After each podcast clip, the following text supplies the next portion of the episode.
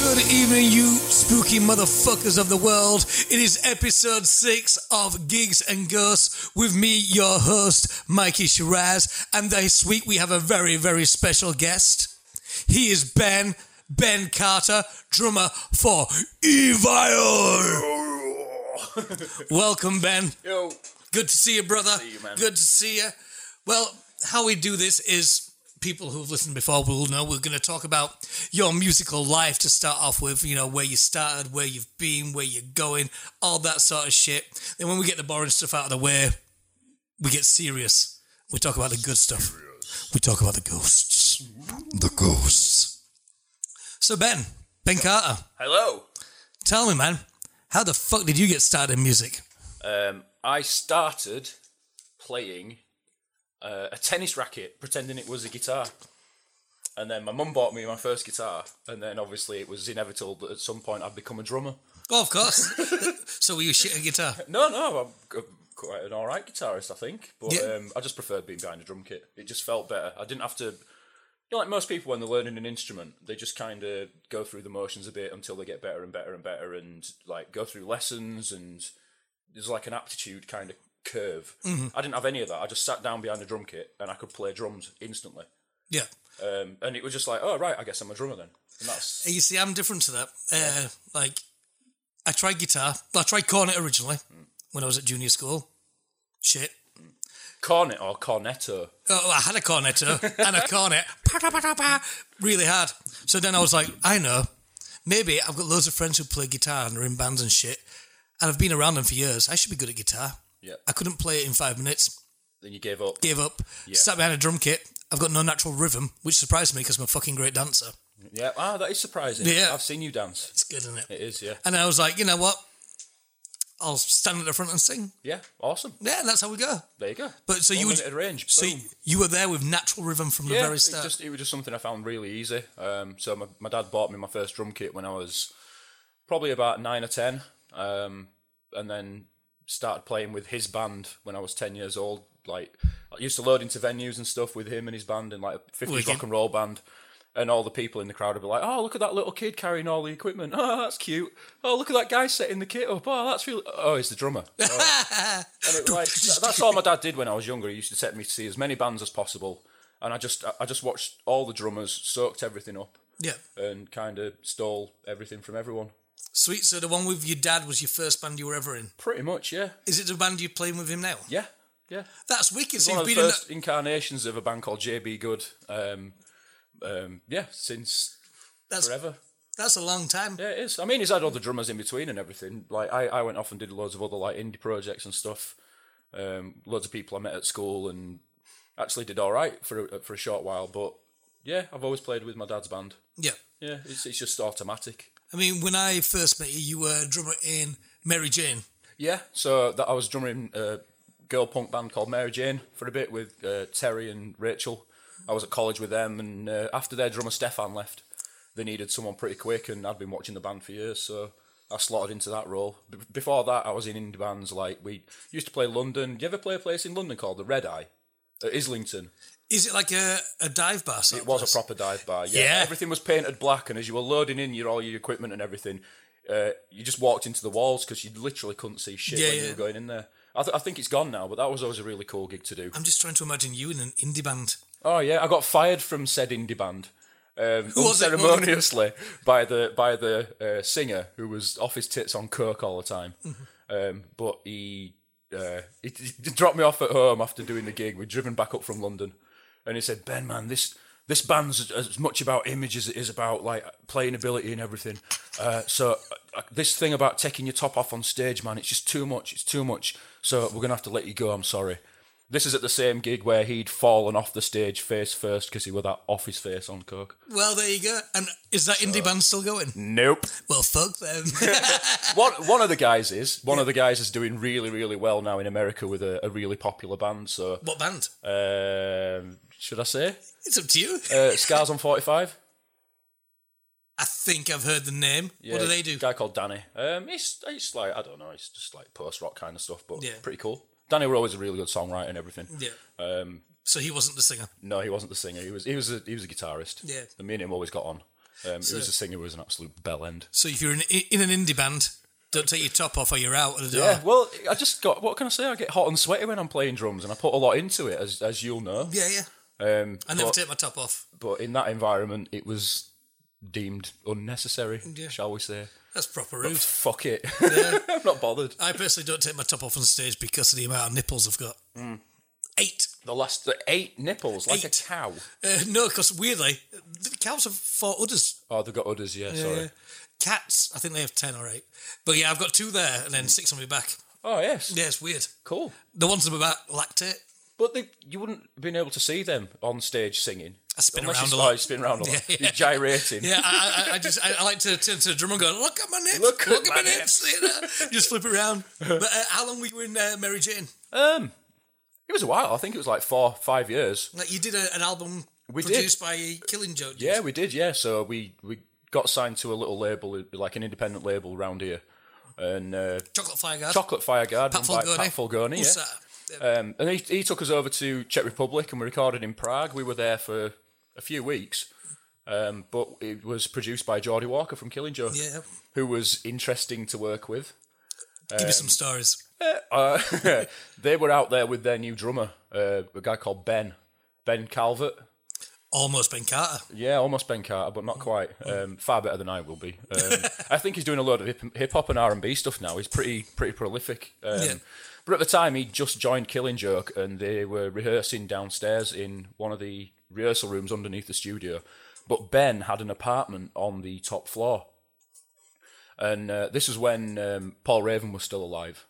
And we'd been out on the lash with him and everything. And Geordie tried to get like all everyone tequilas in this bar, and he'd drunk the dry, uh, drunk the bar dry of tequila within the space of a week. Yeah. Not just what was over the optics, like the cellar and everything. Everything. The, the last behind the bar just said, "You've, you've cleaned us out." Was he that told because us of Terry? Uh, no, that was No. that was Killing Joke. so we went down into this rehearsal room, and it was just a mess, like a war zone. And what had happened is they'd all got absolutely fucking leery and decided to try and kill each other. So there was like the, the keyboard was smashed in half. They'd ripped like table legs off, and I think Youth had tried to batter Paul with it, and it all got really, really like intense apparently. Holy But shit. then, then on another night out, um, Ben had been out drinking with Geordie. Might have been the same night when they ran out of tequila, but uh, he decided to kick open his plate glass door on the front of his apartment, and he needed about fifty-eight stitches up his leg because he cut himself really, really Shit. bad. And uh, all the blood was still up the staircase, all the way up to his apartment and everything. Mm. And they were playing like they were playing. What's the big stadium in Prague in the middle? It's like Oh, Pragu Stadii. that might be it. they were playing that shortly after, and uh, yeah, he, he went in a bad way. Holy shit. Yeah, but they were telling us all stories about when Dave Grohl was flying over and doing some stuff with them and everything. Yeah, because he and- played on that album Asteroid. Yeah, that's the one. Yeah, I saw him just after they did that album. They spotted Motley Crue in Manchester. that's it. Yeah, that was the same kind of same kind of time. Um, so we heard some stories about Dave Grohl not being the nicest person to work with. Which, Lies. which who am I to you know I can't say anything I've never worked with a bloke but um, apparently he just kept flying in from LA and then firing sound engineers and then disappearing back like for a week and then coming back over and going no that drum kit sounds shit going back over coming back over saying that drum kit sounds shit and this went on for weeks apparently Dave Grohl can do that, man. you can you can, He can, you know, I'd be flying around like that if I had He's the money the only man to have a number one album in three different bands. is that true Yeah, yeah, wow yeah. It's Foo Fighters, Nirvana, and uh, was it Thingy Vultures? oh yeah them, them crooked vultures Them Crooked Vultures. Yeah, yeah. can you imagine having that amount of power I know. wow Seems like a nice dude, man. yeah I mean everyone says he's a nice guy He's got to Yeah. be He's gotta be. He's gotta Why be. would everyone say he he is and then he's not? Why would the band who try to kill each other at practice? you know, I'm going to take everybody else over what they say. so so Jazz Coleman was interesting as well. We only met him. Oh, God. We only met him twice, yeah. um, and he was kind of like getting hit by a hurricane and then leaving. yeah, he made no sense. Um, the most terrifying man I've probably ever met in my life Mm. because of that. Um, but you could see he's a very troubled genius, Oh yeah, yeah. very I mean, complicated individual, but still, you know, still going. still going. Still going, yeah. man. He's still leading that band, and So And Terry Terry had a few Uh, fallings out, shall we say, Yeah. with um, with Geordie. That was an interesting dynamic. She's a strong characters, man. That's what happens. Um, Yeah, that's that's exactly it. When it wasn't the biggest studio, and uh, yeah, it was just you know, Mary Jane was ace. I love playing in Mary Jane, but at the time, enjoyed Evil, Mary Evil was just Evil was just bubbling and just about to sign and everything. Well, you were in Metal Militia before you. um, Yeah, that's right. Yeah, yeah. The, the Metallica tribute thing was turning into Evil very slowly, but very obviously. Um, and as Evil started getting more gigs and more attention, I was juggling bands everywhere, and it, something had to give. Um, and I just felt there was more longevity with Evil than there would have been with the stuff because, like, we were doing stuff like with Mary Jane that were a bit like Distillers, a bit like Hull, and it only had a certain amount of lifespan in it. I thought. Um, so it was it was you know one one thing had to go, and unfortunately it was Mary Jane. Yeah, but I mean, looking back now, I think you made the right decision Oh yeah, absolutely. because I, I remember when you got signed with Evil to Eric. Was it 2005? yeah, two thousand and seven, I think. Well, I, I just remember you a bit coming in later. the West Riding the night you'd signed. Yeah, me and Mike came in. Yeah, and got, uh, got a tab and just that drank. was it. Yeah, and drank. because we, we couldn't believe what were happening. So we, we played we played all these gigs all over the UK, and we didn't think we were getting any attention. But we did find out that there was a million other thrash bands doing a similar thing to what we were trying to do. So everyone was in this like big kind of thrash family doing the same gigs, same venues. But we got asked to play Bloodstock Festival, and we didn't know that Digby Pearson from Earache uh, was going to be in the crowd. So we're playing, just doing what we normally did. And then Monday morning, there's an email waiting for us saying, "Do you want to sign with Earache?" So Matt rings us up and he's like, you know, do you want to do this? And we just thought it was like a subsidiary. yeah, yeah, yeah. And then we went on the website and actually looked and did a bit of delving. And like, you know, there's people like Carcass there and stuff like that. And we're just like, they want us? What? So that's how we're it. We went down to Nottingham, signed the deal. But yeah, that night when we found out, me and Mike, our old bassist, came into the West, didn't we? And we just got did. absolutely ruined. And like, And uh, rightly so. and like that first album did pretty well. You like you were seen as revitalizing the thrash scene pretty Yeah, much. I mean- In the UK. I mean- like you say, it was always bubbling. There's a lot of bands doing that sort of thing, but in a way, you kind of sort of like spearheaded this new wave. of it. That's that's what they labelled it as. Um, unbeknownst to us, like we didn't ask them to do that. That's just their angle that they went in on because they saw the scene was bubbling back under and everything. And uh, I think we took it a little bit more honestly than and a bit more seriously yeah. than a lot of the other bands around Well, the time. you do find like a lot do it in a kind of a jerky way and Yeah, stuff like that. yeah, and we always said we were never going to be one of them like kind of skate crossover thrash bands. You know, like you think of the big four. You've got Metallica who are like the m- mainstream kind of more commercial one. You've got Slayer who are just nasty and aggressive, and then you've got Anthrax that don't really take themselves so serious. Mm-hmm. And then you've got Megadeth who are, you know, the clinicians but don't kind of get the same kind of revere as, as Metallica.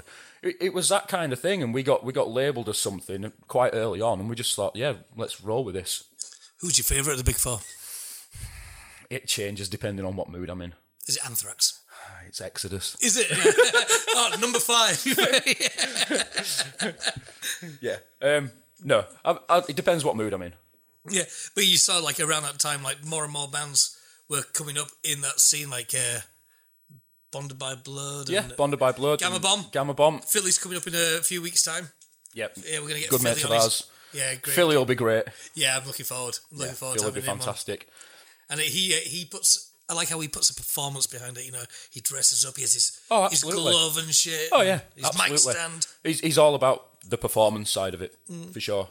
Uh, also, so Eval, how long you been going now?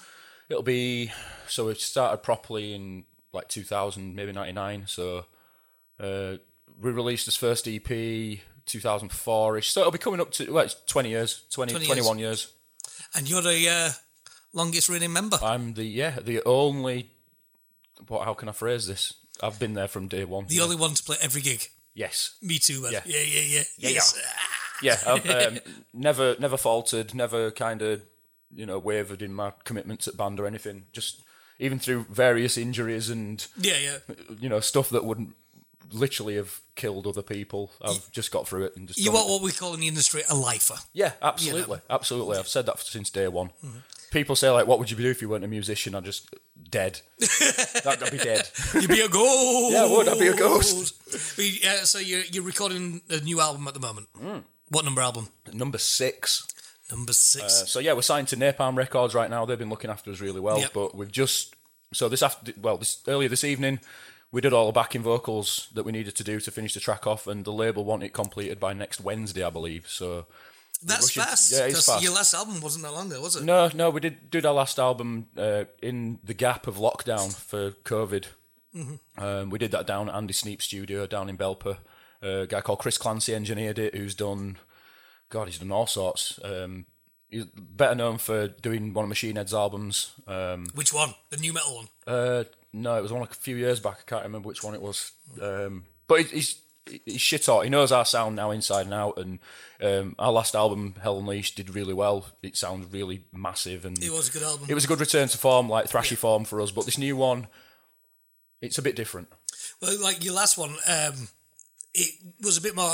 uh, Is aggressive a good way Yeah, to say? it? absolutely. Because we had we had a bit of a hiatus, didn't we? Because uh, Yeah. Mm-hmm. you know, all left the band and came back. Um, we had a bit of time off because of that, and then um, Matt decided to leave. Um, and then we Become needed, a cinema man. yeah, you- family man, you know, responsibilities take over. yeah, you of know, and course. That's, that's that's fair enough. Um, he was struggling to commit, and he said he said openly that you know he loved being in the band and he loved fronting the band, but that hour that you're on stage doesn't equate for the other 23 that you're missing your family and being away from your family and stuff, and that you can't argue with that. you Well, know? yeah, people forget. Yeah, they think they see you on stage do that hour. They forget like the twenty hours you've just spent traveling That's and it, yeah. your sound checking and all the waiting around and then afterwards going home and everything. And Yeah. it is a, it is a lot of work and stuff. It is, um, but it's, but that's what I signed up for. I Yeah. know the crack, and you know that's what I- that's what I'm here for. Um, but yeah, the, the the new album and everything, we we recorded the body of it probably November sort of time. Um, I did drums in four days again, five days tops, um, and then all's done the guitars off site and done some vocals somewhere else.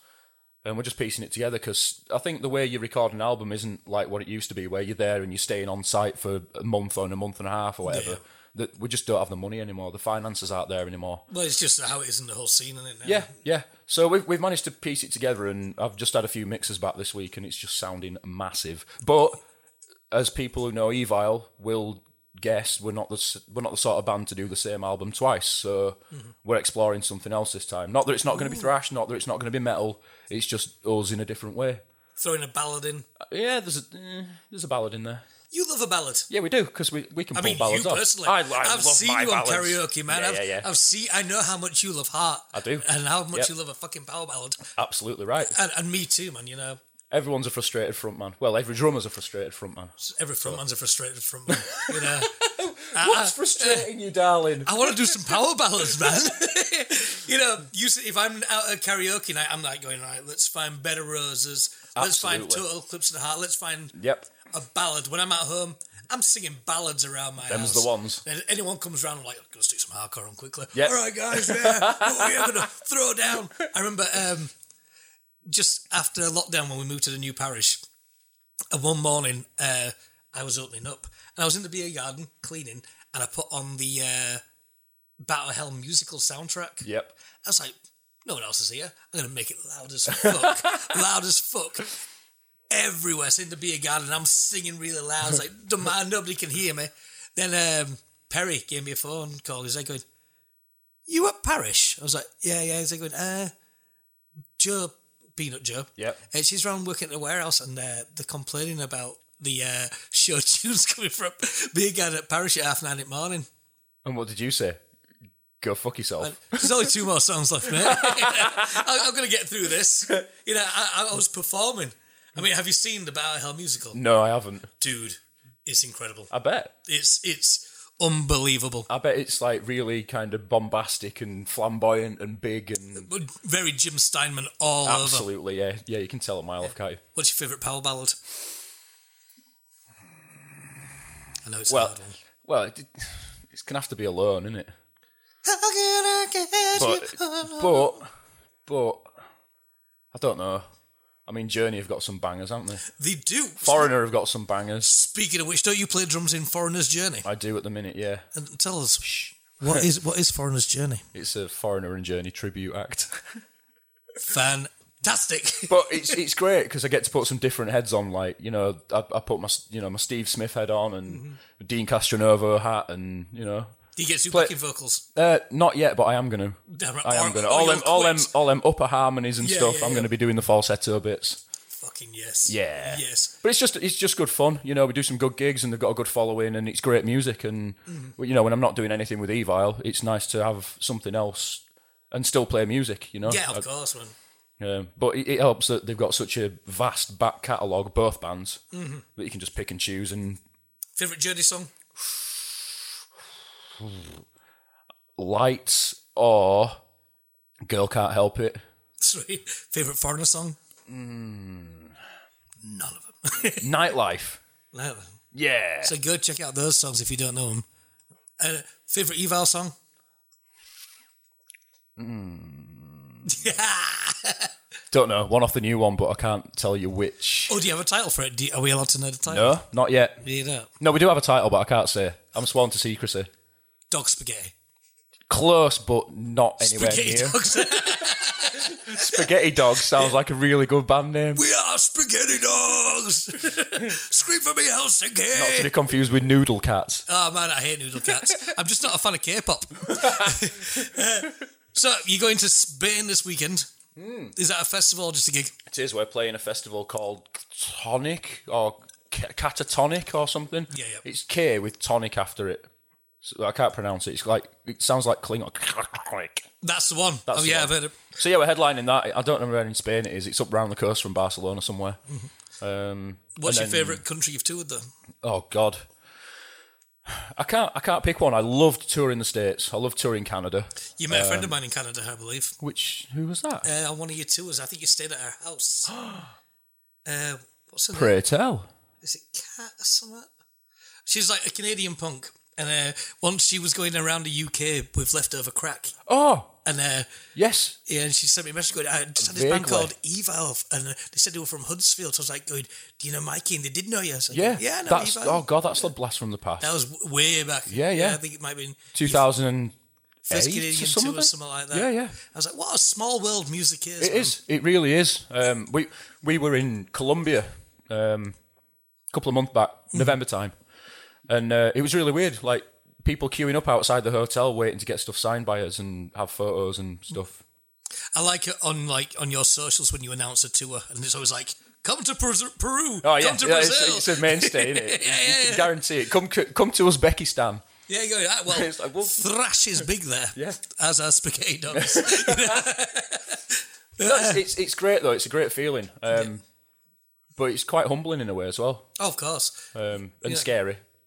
The fact that you can go to the other side of the world and someone will know you by name and come up and shake your hand and say thank you for something that you've created. Yeah, yeah, Mm. yeah. It's like wh- what? You- It's like if you worked in Sainsbury's, you wouldn't get that, would you? You know what I mean? Like, Oh, do I do it every time? dear, Every time I go, excuse me, where's the avocados? And they go, there. I go, thank you for all you do. Thank you for all. thank you you. for your service. Yeah, yeah. Now, Get out of my way. I'm a rock star. uh, but yeah, with um, Eval, you've got to play with some of your heroes and shit. Yeah, um, I remember. we had a bit of a baptism of fire, like right in the early days. We got thrown in the deep end. First, first ever big tour was Megadeth. Yeah, Six weeks round Europe with Megadeth, and then so straight sorry. after that, no, it was amazing. for you. No, no, say what you want. Dave Mustaine's amazing. Yeah, mm, He's a brilliant bloke. He's, there's a lot of depth to his character, Mm-hmm. but the problem is his character's behind this massive entourage. Oh, And really? you've got to get through the entourage to get to him, and he lets you in when he chooses, and that's it. You've got a window of opportunity to speak to him and see him just for Dave Mustaine, Yeah. and then facade back up, bubble the safety bubble around him's back up. Um, but in them few few instances that we were able to hang out with him and speak to him at length about stuff, he was, he's really down to earth, really articulate, quite a lovely guy, That's cool. and he doesn't have a chip on his shoulder, much to everyone's Everybody wants that chip. Yeah. everyone's seen some kind of monster. and just So like, in his words, he said, "Look, I don't have a chip on my shoulder about anything. It's the media that keep that chip there." yeah, yeah. So you can kind of understand it. Can you imagine being constantly reminded of being fired from the biggest band on the planet? You were fired from that indie band, man. Bastards! Why? uh, so, um, do you have a favourite band that you've toured with? Like, you've you've had a few that you've ticked off the list, like dream ones, like Megadeth. You did Machine Head, didn't you? Yeah, And we've stuff. done Machine Head. We've uh, we toured with Exodus for a bit. They were amazing. I think uh, Exodus are the most fun band we've toured with. Yeah, Um, just because they're all just grown up, big kids, you know. as everyone is, is in music Yeah, I pretty think, much. yeah, yeah, But them guys more so. They don't take it too seriously, um, apart from when they're on stage, obviously. But um, yeah, Gary's brilliant. The rest of them are brilliant. Tom Hunting's an absolute sweetheart. Um, who else did we tour with? trying to think. Overkill were great. Yep. Overkill don't know how they do it night after night with that kind of intensity. They're just something else. Bobby Blitz is not normal. He's not human. Is that his real name? No, Oh, It's Robert Blitz. it's yeah, it's, it's uh, Robert Ellsworth, I think. isn't it? Robert Ellsworth. Is it? I might be wrong there. no It's idea, something. to be it's, I think it is. I'm not sure. Right. I always ask this. and You don't have to answer it, but I prefer it if you do. Go on. Biggest asshole. I want the nitty gritty, man. I want this stuff. There's there's been a few tour managers. Oh well, yeah. Um, there's been a few tour managers, and you know, like the people that they've started in the industry somewhere, Normally, and they've, and bands- they've but they but they've forgotten how to talk to other people because their meteoric rise or whatever you want to say is like it's made them forget or they just don't care. Whereas I always treat everyone with the same level of respect because you know everyone starts in the same place. I think yeah, I think know it's what I very mean? And- important. Yeah, it's like why I always if we're headlining, which Hmm. not that often, but if we are, always make sure you talk to the other bands, you watch the other bands, have Yeah. a chat. You know, everyone starts in the same place, Exactly. and they're just I mean, I know, I know there's only one one way shit flows down, and that's you know downwards. But at the Mm, unless you're same in time, Australia. you don't you don't, and then it goes all the way. no, you, you, you know, you le- respect doesn't cost anything, does it? doesn't. and you know, I've, I've there have been some bands that have made stuff exceptionally difficult for us. Mm-hmm. Dave Mustaine. you get it here, folks. I told you it was complex. No, no, no, no, no, no. Um, I can't I can't single it out as any one individual because you no. get it, you get them everywhere. have you ever had like a brawl with another band?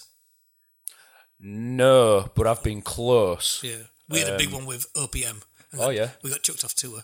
They called the most dangerous band in the UK. fucking hell, get in. Yeah, well, it was when Rob was in the band. And Oh well, It yeah. was I, I, the most dangerous Rob in the UK. I'm glad that clarified Yeah. because I was going to say, rest of your pussycats. Yeah, yeah, exactly. Ooh, he was angry that night. I know, I can It was- imagine Rob it- angry, actually. It was quite amazing. And he's a big lad, and he's yeah, yeah. you know It's opium. Andy. Fuck.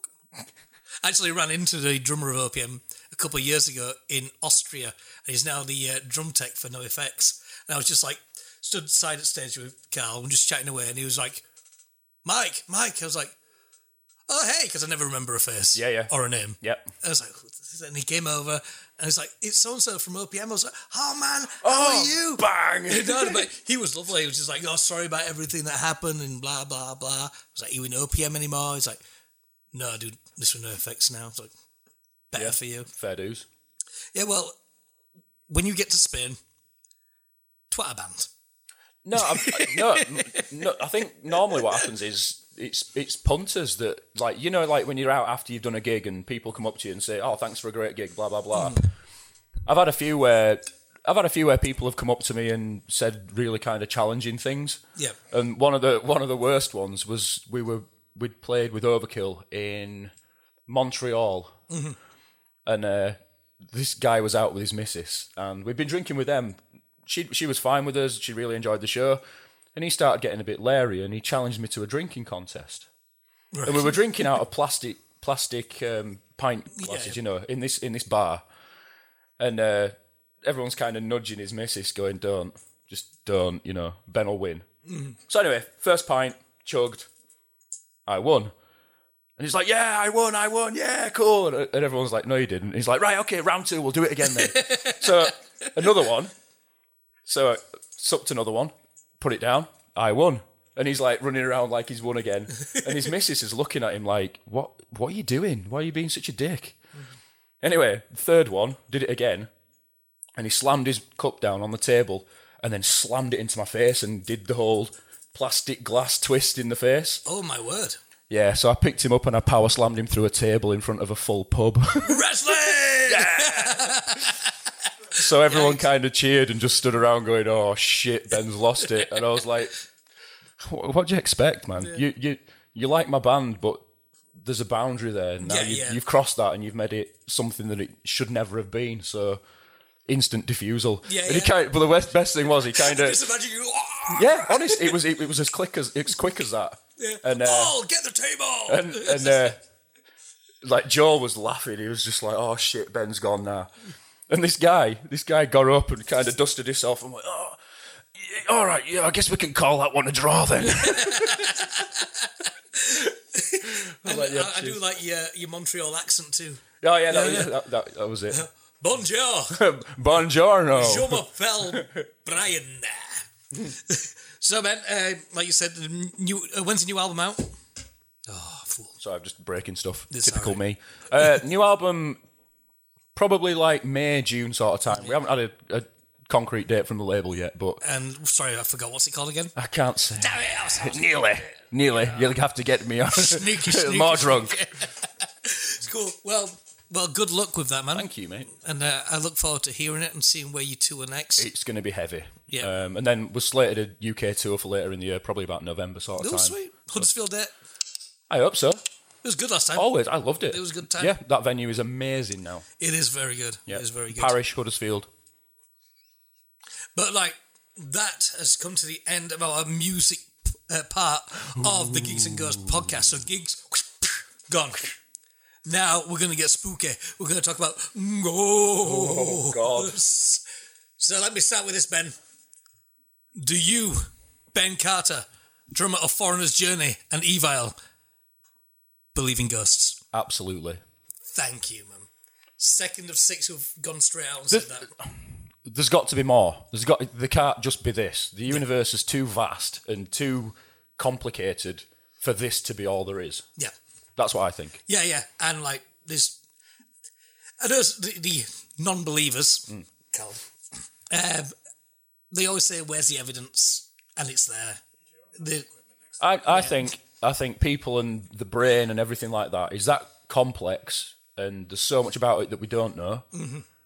I mean, stuff like oh, rattling chains and pe- you know, ghosts in sheets, ooh, all that shit. I, I can't think it's that, but I think some people are tuned into a different level of consciousness than other people are. oh yeah, completely.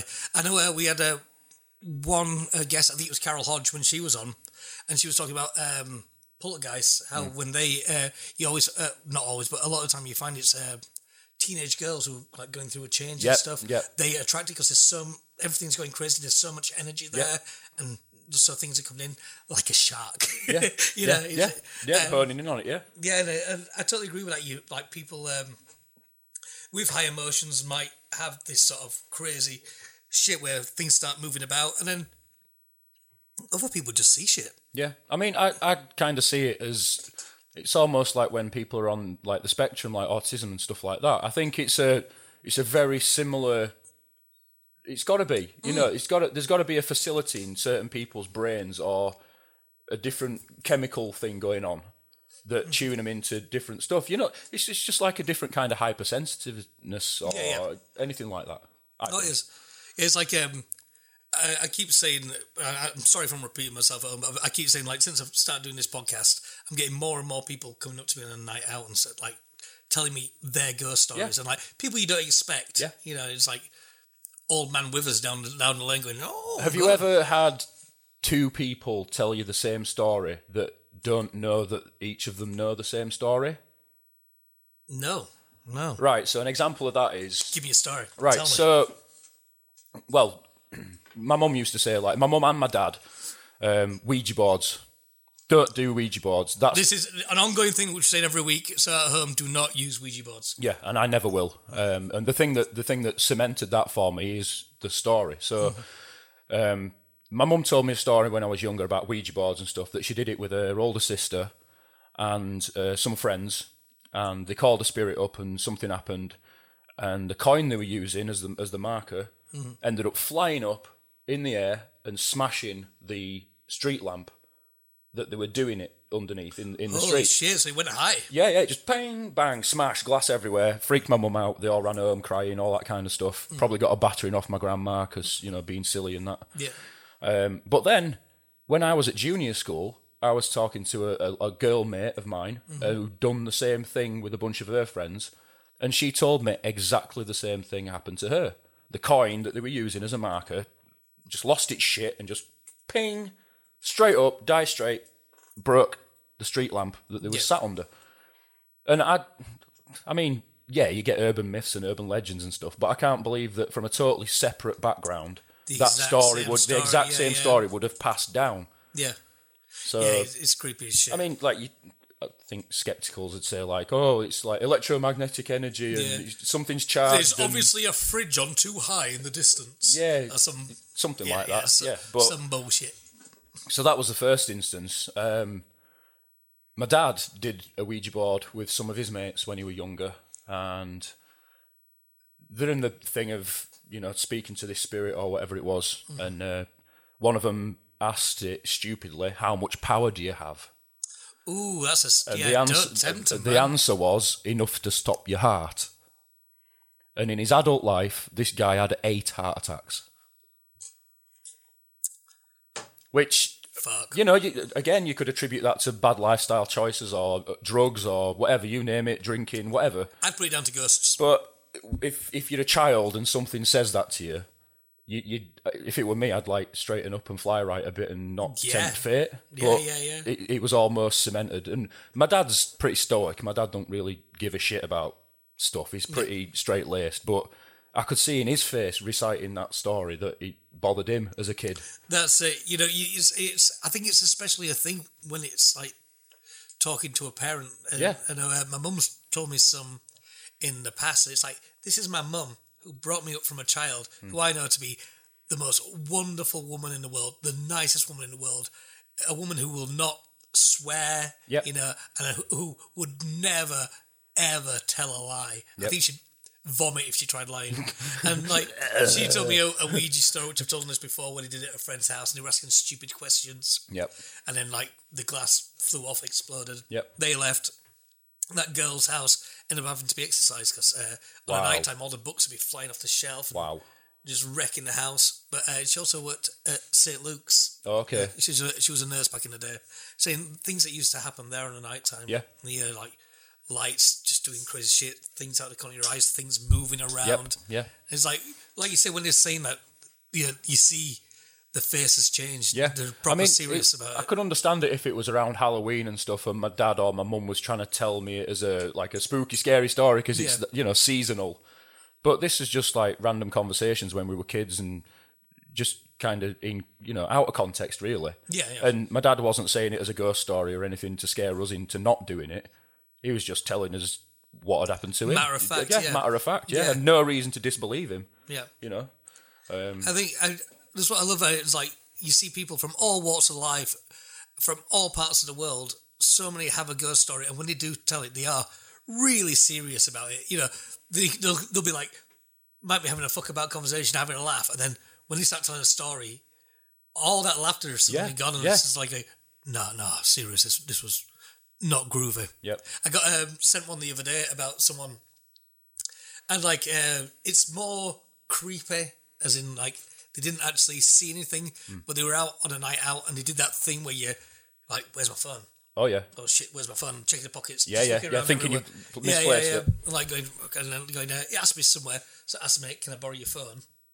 So like, yeah, yeah. So I tried phoning the phone, nothing, but it was ringing. yeah, It's like, well, s- someone's got it. Someone's nicked my phone. So like, yeah. left a Getting message. Yeah, touchy. yeah, yeah. Did it again, phoned again, and uh, this time somebody answered and didn't say anything. It was just like a some a croaky voice just there going. Uh, uh, uh, uh, they like, couldn't- like the grudge. almost, yeah. but they couldn't actually make out what he was saying. But it was like creeping, like just stop walking around, rah rah rah.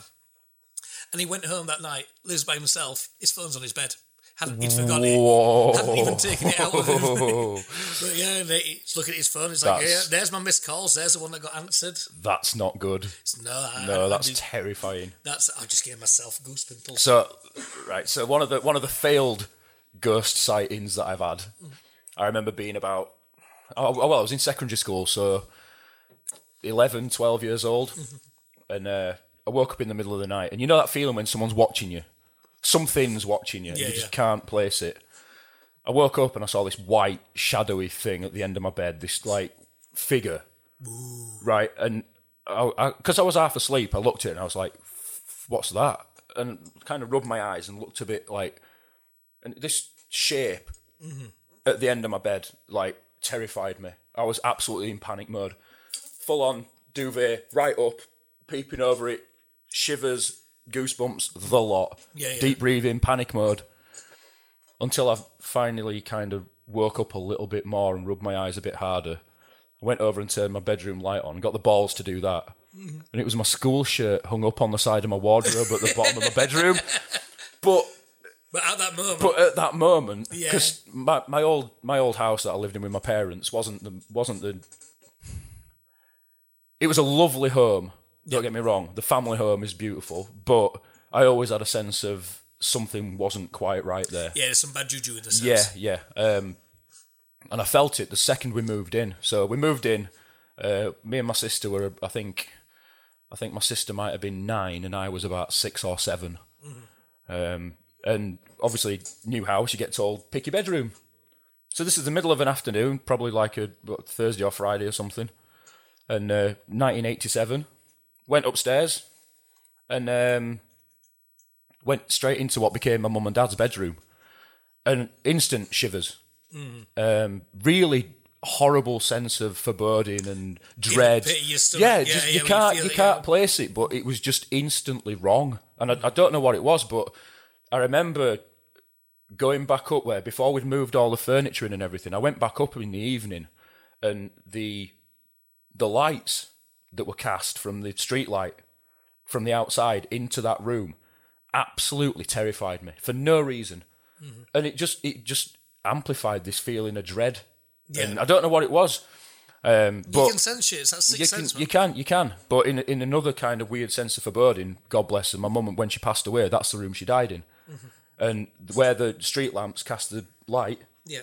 that's where the bed was.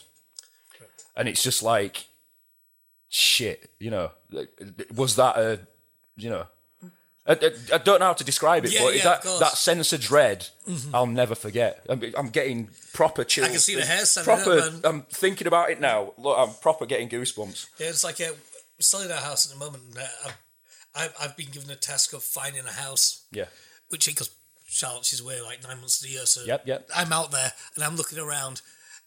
I always ask two questions when I'm looking around a house. Mm. If it's somebody who's living in that house, or a lady I met the other day, she's selling her mother just passed, Yep. and she'd lived in this house for sixty years. I was like, hate to ask, Yeah. but what's the spider situation like? Yep. because I'm not a fan of spiders. Yep. and is there any ghosts? yeah. And like the lady the other day, sometimes I get a look like, fuck off. you know, by this house. And this lady was like, no, it's a very warm house. I was like, it does feel warm. And I brought my mum with me and she was like, it does feel nice and warm. Yeah. And I was telling her about my house and we were, I was talking to this woman for about 25 minutes about shit that goes on in my house. I went, well, you, the taps came on again this morning and stuff like that. She went, "Ooh, well, we don't have all like that here. Yeah, it's spooky, man. There's a lot of spooky house out there. Charlotte was actually, um, the missus was um, saying when her, her and her dad used to have a house in Eckington, not the house that he's got now, but the one before opposite this old pub, and he used to have shit happen there, like the lights Yeah. swinging, Yeah. like fuck, and I uh, know that feeling. and um, she was like about six at- at the time, and she kept on seeing uh, catching like a woman in a red dress walking about. But, Yeah. you know, just we just a thing. Yeah. But didn't think about it, you know. And just, just some creepy shit. And uh, the dad was at the pub one night, and uh, a guy in there was like going, talking about where he lives. Oh, I live there. He's like, going, oh, I always see that woman walking around in red dress. See her walking past the window Oh, and shit. shit. You know. Yeah, them's the ones. I used to work in a pub um, in Lockwood, uh, just down the road from my house, um, and that was one of the oldest pubs in like round here, West Yorkshire, whatever.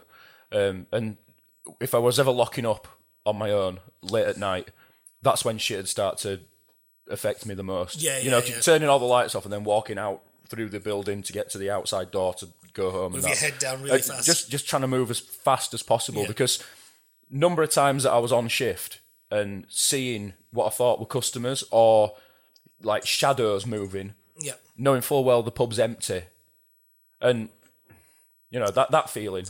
It's not cool. You know, you, you know when you're not on your own, don't you? Yeah, yeah, yeah. It's it's instinct or something. You you just know.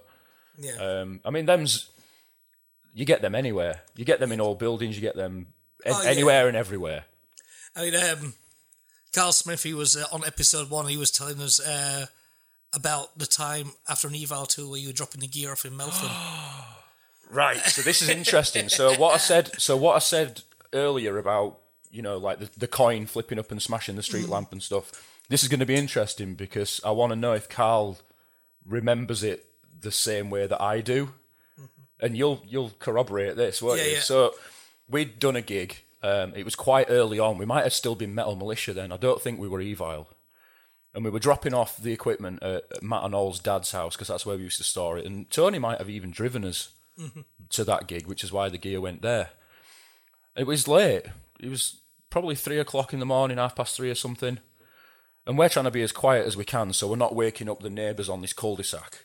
And um, where where that house was, it's kind of rural uh, in a way. It like borders onto fields, and then the fields border onto like moorland and a bit of forest and all that kind of stuff. And it's not. I wouldn't say it's inhospitable, but it's pretty bleak up there. yeah, yeah. So we're loading the gear away into this garage, trying to be as quiet as we can. And then all of us just stop dead and go, "What? What's that noise?" And we all just kind of put the gear down and listened. And all of us at the same point looked at each other, and we heard like little children singing "Ring a Ring a Roses," and it was kind of carrying on the breeze, but from the direction of fucking nothing on this hillside. There's nothing up there Yeah, and yeah. at that time in the morning, why would there be a bunch of kids singing "Ring a Ring a Roses" in the middle of a field? Yeah. And we all just stopped and looked and said, "Can you hear that? What I'm hearing?" And we all just went, "Yep." Yep, yep, we can. Yep, let's get the gear away quick, and that was it. Jumped in the other vehicles and, and fucked off out of there, but it was terrifying. That's the exact same story that Carl Is it? Is told that me. is that Exactly. verbatim? Exactly. Yeah. Yeah. Right, there you yeah, go. Yeah. Yeah, you not go. nice. Not nice. Well, I've been doing a thing on this where each week I'm not being shown to people at home, but um, I'll tell you the story. But um, I was in Florida late last year. Hmm. Went to see uh, met with my mate the Brad, who's a singer in a great punk band called The Attack, and Mm-hmm. he was showing us around the dirty dive bars of Orlando. Yep. And we were talking about ghosts, and he was saying uh, how he was a non-believer. And one night he was in, in uh, a, ho- what was meant to be one of the most haunted hotels in America, one of the, that sort of thing. And um, We played one of them in, in Winnipeg. I'll tell you in a minute. I don't think it was Winnipeg, but but yeah, he he was uh, just talking about it and like going on a video chat with his missus and going, ah, yeah, ooh, look, I'm in a haunted hotel, blah, blah. He's like, nah, fuck it, we're the only people here, blah, blah, blah. Suddenly, like, hung up, and she's like, going, did you not see that? You do and she picked it up, she got a screenshot. Let me see. Let me see. Let me I see. have the photo. Do I want to see? Is it terrifying? Oh, mate, it's not cool. It's not cool. Hey, it's not going to be a picture of your dick, is it? It's not. Oh, That's the next picture.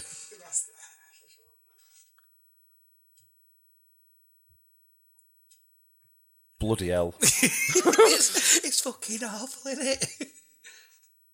Do you know the only thing that could make that picture worse is if she was looking at the camera with two like tiny Yeah. pinprick eyes. Do you know? Do you know the ones I mean? It's just not nice. That is is it? that is It's terrifying. Like how they're dressed and everything like that. It's, Yeah. It looks like the head is kind of like tilting well, towards. it's, it's proper and anachronistical as well. It's Yeah. like that kind of shape and silhouette isn't from this era, is No, it? That outfit doesn't go. You know, it was one of those things where I felt uh, when I was looking at the picture, I'm like hair stood up. Yeah. I got a cold sweat. Yeah, I just got a I was bit just like, panicky I then. just you know, you had to prop up. Yeah, Oh, you feel your chest tighten a bit. yeah, yeah. And he he didn't know. No, no. Can you imagine what it was like for his missus to have seen it and not hit? but, but then again, that's pretty cool. If he's like a non-believer and everything, it's like, well, Yeah. there you go. It doesn't matter. You, that. Yeah, there, there it is. Yeah, yeah. The proof is in the pudding. So we we played this place in Winnipeg, and um, something George Hotel, and there'd been a notorious murder there a few years, well, a couple of decades prior or something. And someone got decapitated and um, butchered and put in a bathtub. And that's They say where they found Uh, that's a bad way to die. I've I've heard it's pretty pretty horrific. you know. can't can't confirm that having not having all my limbs. but, um, and the, the the guy who owns it like used to take the bands who played there up into the room where it happened, and same thing, instant chills. Yeah. Not not that we saw any ghosts in there or anything, but that's how he sold it. Like, oh, it's a haunted hotel and blah blah. blah. But just the fact that knowing that something so horrible happened there That's chilled it. you anyway Yeah. we played a place in Milwaukee called the Rave, which is on the tour circuit. Every band who tours America plays the Rave, and it used to be I think it was the twenties. Used to be an old ballroom. Yeah. Nowadays, they, like recent years, they put a, a bowling lanes in underneath, and but at the bottom was the old swimming pool and swimming baths area. Um, and what they used the ballroom for upstairs, they used to stage boxing matches there. Yeah. But all the equipment that, for that, like the, the old fashioned weighing scales and everything, are all downstairs in and around the the building where the swimming pool is. And the rumor is that that is the most haunted place in in those states. It's like proper a focal point for like horrible shit and everything. Um, and funnily enough, that's where the dressing rooms are for when you do a gig. Boo. Just just alongside this haunted haunted swimming bath. So what bands do when they go in there, they get a bottle, an empty bottle, and mark a square of a tile in the swimming pool, or put a chair a certain way. Mm-hmm. Yeah, go yeah. and do the gig and come back, and hundred times out of hundred, it'll have moved. And it's not it's not like anyone else is allowed down there. It's just Yeah. bands and. As much as I'd like to think that it's other bands screwing with the support bands and all that kind of stuff, same kind of thing. That horrible sense of foreboding and dread and everything I got down there. When a load of rest at lads were upstairs doing merch or whatever, me and a couple of others were the only people down there. And I thought I'd be really brave. And I went through this door that was slightly ajar.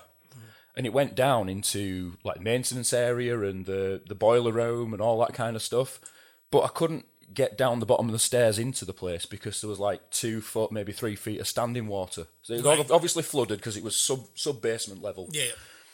and uh, it was really dark. No power in that bit. So instantly, I'm on edge, like going down these stairs, Mm-hmm. feeling brave with my little flashlight on my on my phone, you know. And I tried to angle round this door and see as much as I could, and like you know, big big iron doors shutting off places, and this big boiler and everything, and all the pipe work. Mm. Like something from a nightmare. You know that bit in It in Stephen King's It, I was just had that when right? you go downstairs. where, yeah, yeah. where the Oh, where Pennywise is half head just popping up. no, it's the bit where it's the bit where he, um, who's the who's the funny one, the comedy guy. Bill thingy. Mm, Off, uh, off Saturday Night Live. uh, uh, no, it's uh, oh, shit. I can't think which one it is. Anyways, the, the class clown one. He goes down there and he ends up being Pennywise as the werewolf. Mm. But it's that instant thing that's like he's trying to find the janitor down there, and it just looks all industrial. Yeah, yeah. I had that in my head while I was doing it, and then I saw the shadows, Oh. and it was like I was being watched from all angles, and there were shadows being cast in there. Bear in mind, I've got one light source, there were shadows cast in directions that I wasn't even looking, and it was terrifying. It just felt like everything at once was coming to get me, and I fucking bolted. I, I've Wise. never run as fast up that st- up a staircase in my life, or evidently. um, but yeah, it, wa- it was horrible, and it, Yeah. it shut me up for about an hour. I just couldn't, I couldn't focus. I couldn't think. I was just absolutely just ruined mentally. It, it scared the Mm-hmm. It shit out doesn't, of me. yeah. Yeah, I mean, those sort of situations, you just fuck yours up. Well, it, I it, don't it like just served me right because I was trying to be all big and brave and hard and be like, oh yeah, I'll go and have a look and explore on my own. I don't, yeah. You're just But curious. no, it, it it got me. Yep. Um, I'm trying to think what else has happened over the years. I mean, when I was younger, it used to happen quite a lot. Well, they say you know, that that's the age when you're Yeah, a kid that yeah. when, like you well, I must- must have been must have been like nine or ten. Um, where that my family house was, it used to back onto some playing fields, Mm-hmm. and the playing fields backed onto some woods, and in the woods there was like a really cool mountain bike track and a BMX track. And me and all my mates used to go up there and play around on our BMXs and stuff, like as you did back then. Um, but I remember this one time, it was me and a mate Martin. We just thought we'd go for a trek through the woods, just a bit of a walk on a Saturday afternoon or whatever. Broad daylight, probably about one o'clock. You know, after you've finished watching Thundercats and Yeah, yeah. eating your cereal and watched all your cartoons on Saturday morning telly, Mm-hmm. go and play out. So we went and played, and we went for a walk in this in the woods. And there was one one hill that went up into the woods, and it was a narrow path, and it fell away to the right down like a banking um, and that that kind of joined onto like an industrial estate with the sewage works and water Yeah. treatment plant and all that kind of stuff. So there was no no clear way up this hill other than through this path. Um, anyway, this jogger was running down the hill towards us, but he didn't he didn't look right. He didn't look like he belonged there. Do you know what I mean? yeah, yeah, 'Cause yeah, yeah. his clothes were like old 50s or 60s running clothes. You know, like the guys from the 118, 118 advert. Yeah, yeah, yeah, It's yeah. Like old, old throwback kind of running gear, like proper ropey vest and those little running shorts that The proper short come up your shorts. crack. Yeah, sort we of can thing. see the nads hanging out the sides. Yes, he was like that. So me and my friend Martin at the side, like we, we had to step off the path so he could run past. And on the way past, he went, "All right, Ben." So I got instantly looked at by Martin, going, "How does that guy know who you are? Do you know him?" And I went, Peter I Paul. went, I went, I went, no. And we both turned around and he'd fucking gone. And I'm not talking like we turned around a couple of minutes later. Yeah, yeah. We turned around within 10 seconds of him passing. And there was nowhere else for him to go other than down this one single path to the exit of the woods. But he just fucking vanished. He hadn't gone up the hill and he was- wasn't like, you know, struggling to get up the hill. He hadn't fallen down the side and, you know, landed anywhere. He'd just gone. That's not nice. But he knew my name. he's still And here. it, and it, it today. But the same kind of thing applies. You just totally. He shouldn't have been there. yeah, yeah, yeah. With what he was wearing and how he looked, he shouldn't have been there. That's freaky. But It's the like- fact that he knows my name, just. Yeah, but it's fuck like um, like Steve last week was saying uh, um, how he had like a full body thing sim- uh, similar where he was at work at Think Tank and he used to have a lot of work people in there. He's walking down the steps one day, down the back steps. Two guys walking up, so he's like stepped aside, let him pass. You know, sorry, sorry. Yep. Went to office and was saying, you know, oh, I didn't know we had workmen in today. I Going, we don't. Went on CCTV. You see him going down the steps. There's no one moving there. to the side. Fuck all coming up. oh, it's terrifying. I just remember another one from when I was a kid. Uh, childhood home in Almbury. We lived at the bottom of this little row of houses, and uh, next door neighbours was Ruby Riddle. But Ruby Riddle, she had, a- she, had a, Sounds like a Roald Dahl character. she had like a, she had a hump, and uh, uh, I think her husband was called Harold. I feel bad that I've forgotten his name because it involves him. Anyway, um, he had one once where he'd had a big heart attack. Mm. And it, I remember as a kid, the story behind that was creepy. He'd gone outside and seen a massive, massive black bird on top Oh, of yeah. a lamppost and was going, Ruby, Ruby, look at this bird. And then had a big heart attack. I thought the bird was saying Ruby. I was like, that's pretty clever.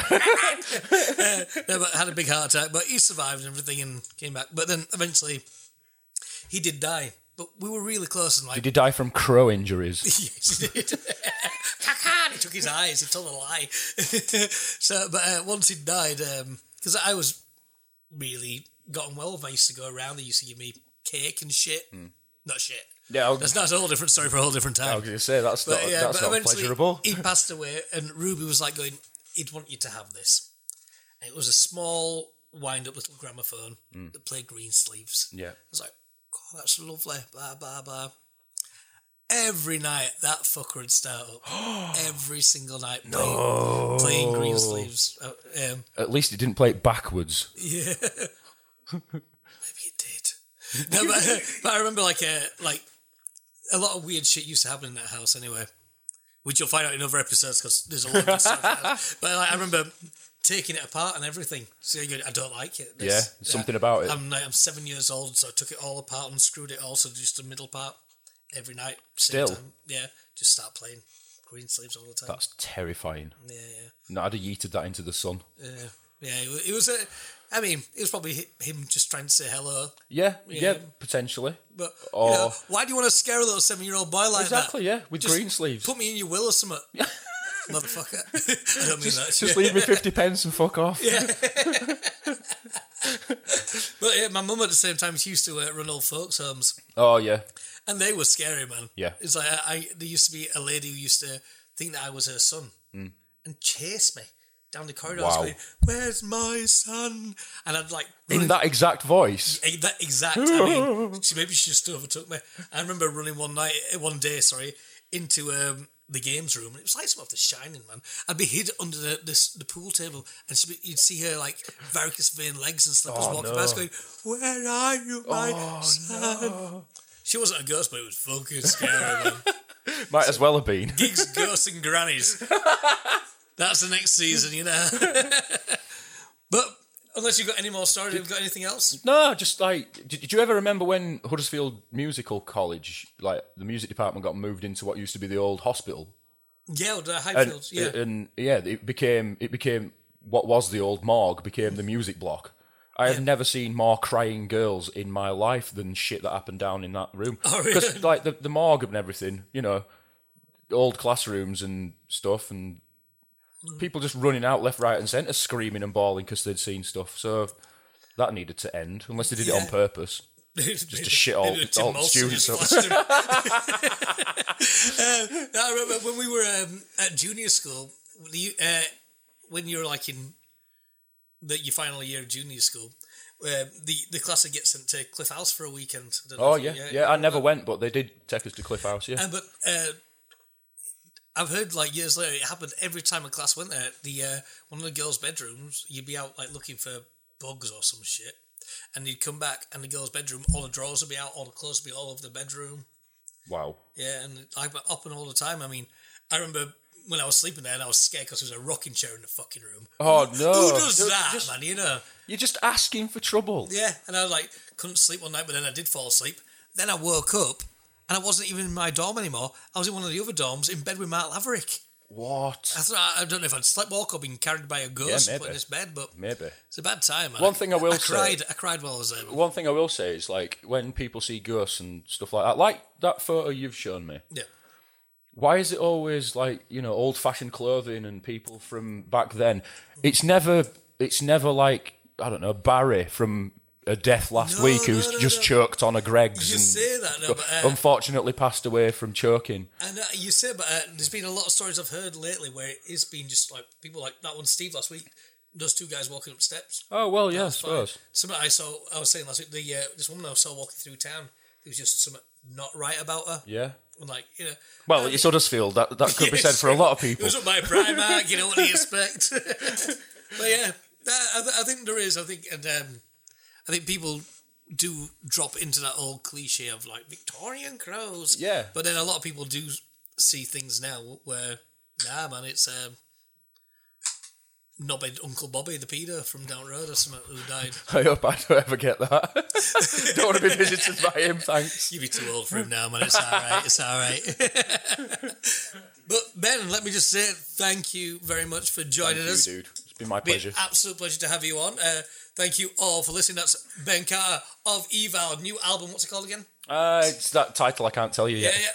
Will be out later this year and they will be touring. So go check out Eval. Go check out Foreigner's Journey when they're out about. Go check out, was it not Johnny B. Bad? JB Good. JB Good. Johnny B. Bad. That's the other one I haven't set Yeah. up yet. JB Good. Uh, yeah, um, thank you for joining us. We'll be back next time. I can't remember who the guest is next week. It could be Elliot from Nosebleed. Get in. get in. But yeah, uh, keep in touch. Remember to subscribe on all channels, leave a review, leave a rating, uh, keep listening in. Send me your ghost stories. It's been good. This has been Gigs and Ghosts, episode six. Woo! So now it's not recording anymore. You can tell us the name of the album. Can you? It's.